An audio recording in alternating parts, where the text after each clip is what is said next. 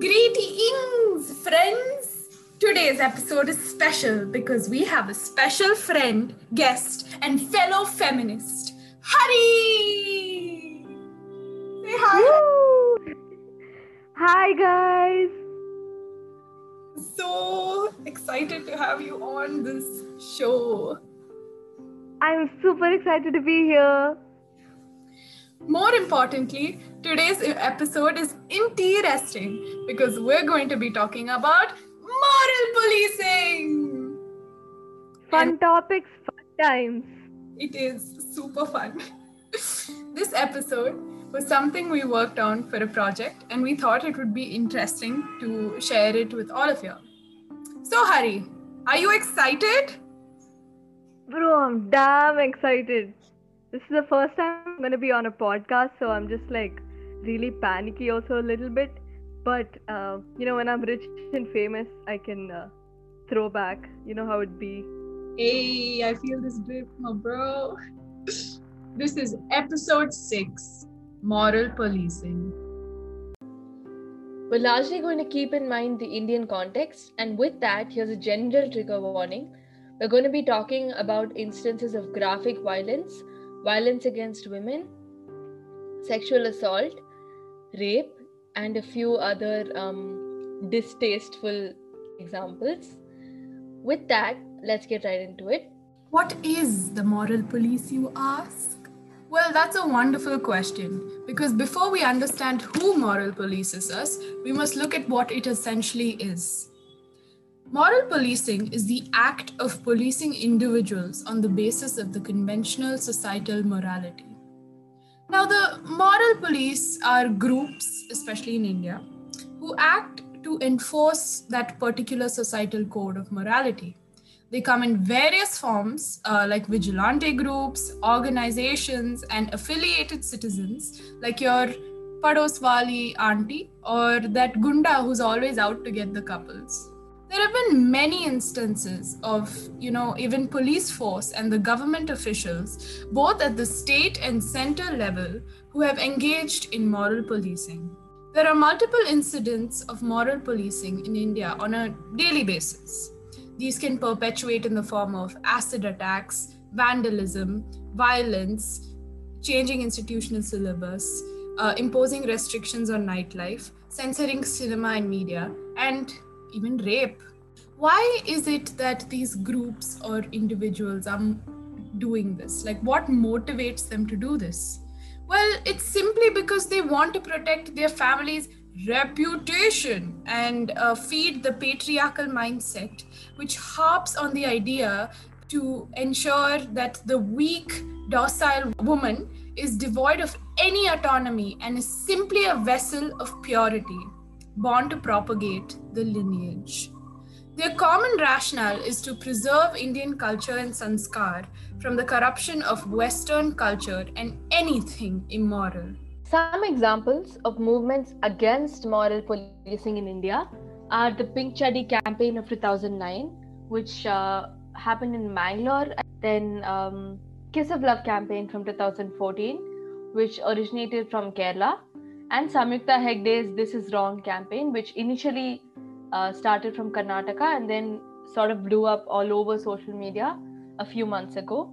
Now, laws from the Indian Penal Code that are often used to justify moral policing are sections 292, 293, and 294.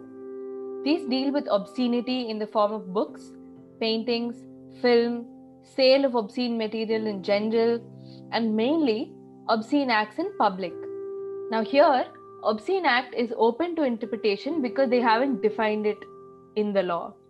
So, people and the police are free to interpret it as they please. There's also the Immoral Traffic Prevention Act of 1956, or PITA, which was originally a law against human trafficking, but it began to get misused by the police to raid hotels without warrants and arrest consenting couples in the garb of a sex racket. This not only is embarrassing for the couple, but is also a blatant violation of personal space and autonomy.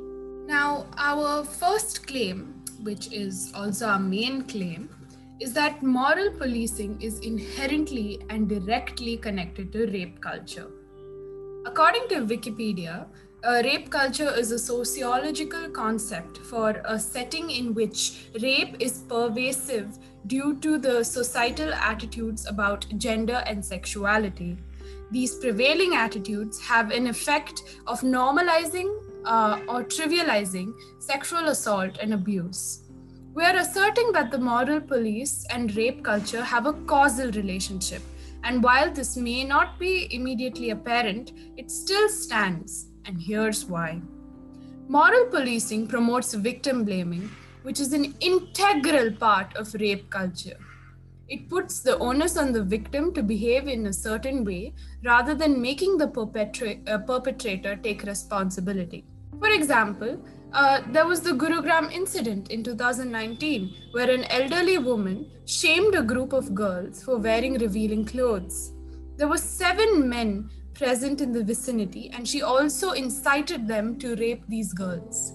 Thankfully, the men just laughed it off as a joke, and uh, this video was uh, widely circulated on social media. But the thing is, there's so many people out there claiming that rape culture is a myth.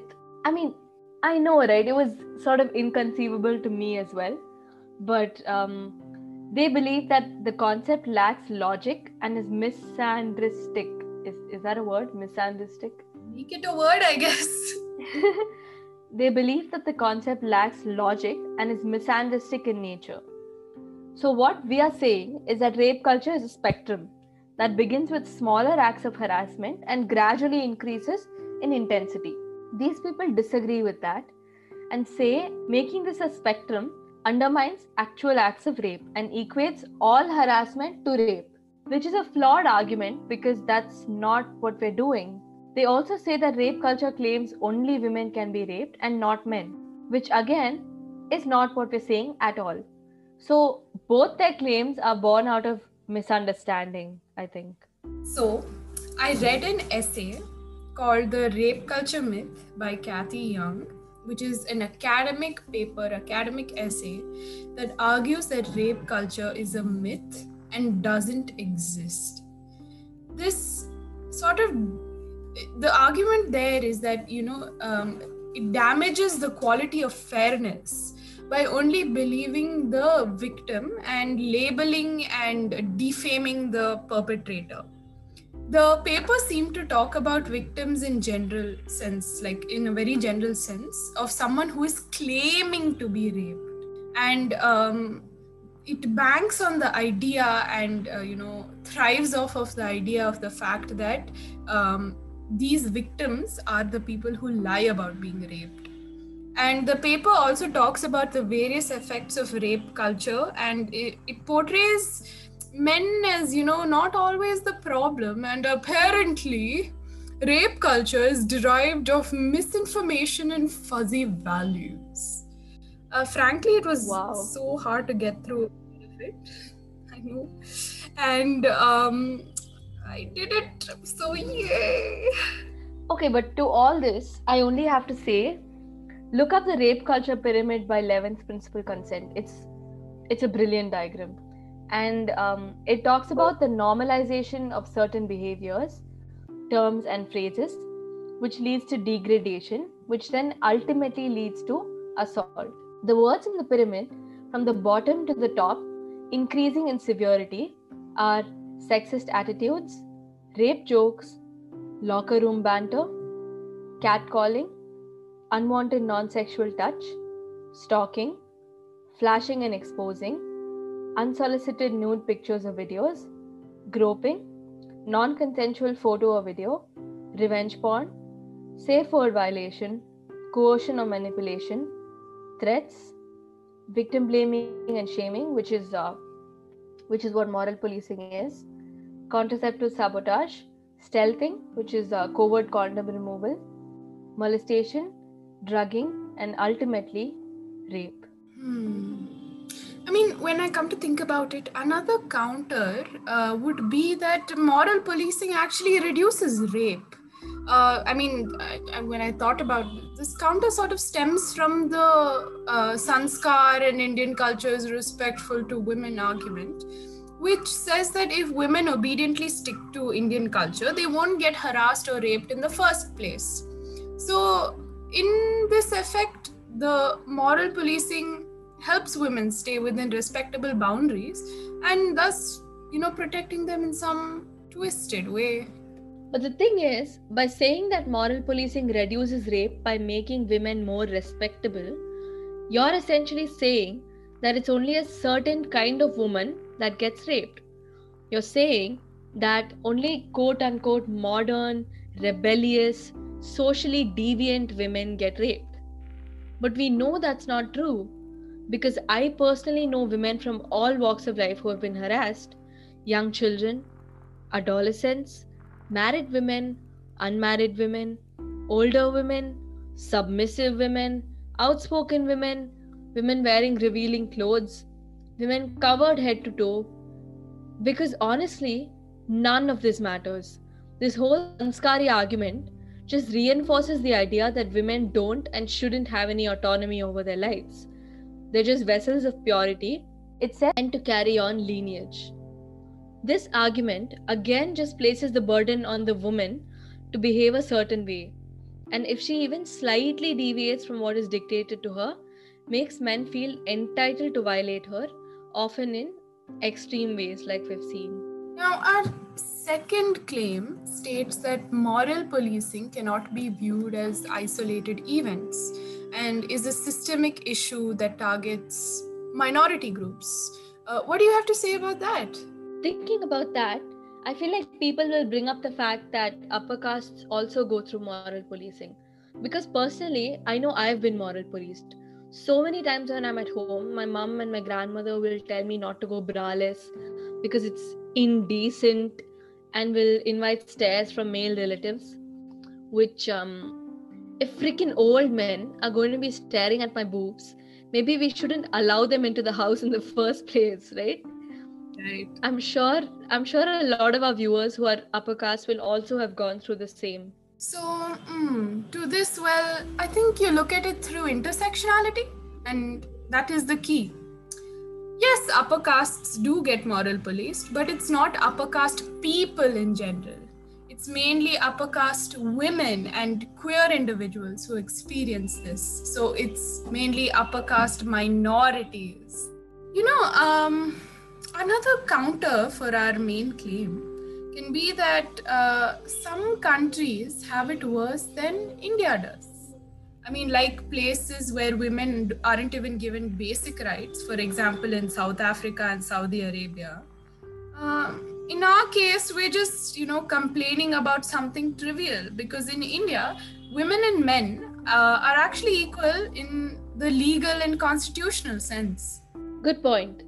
But actually, according to a 2019 Forbes report, South Africa is the number one dangerous country in the world for women travelers to go to. So you're right there. And Saudi is the 12th. So, valid point again. But guess what? Guess where India is? Ninth. Whoa! But actually, the ninth. I know, right? Though Saudi is globally the most legally discriminating country, India boasts of having the most on ground gender inequality over all the other countries. According to a Thomson Reuters Foundation perception poll conducted in 2019, India is literally the worst country in the world for a woman to live in, especially ranking high in human trafficking, sexual violence, and societal discrimination. We really need to get to a better standard of living, Shreya, and legal equality does not translate to reality. And also, instead of comparing ourselves to countries not as well off as us, especially ones with major human rights violations, shouldn't we be looking at countries doing better than us? Places like Finland, Norway, Netherlands, Denmark, and Iceland are known for their respectful treatment of human rights. Isn't that what we should aim for?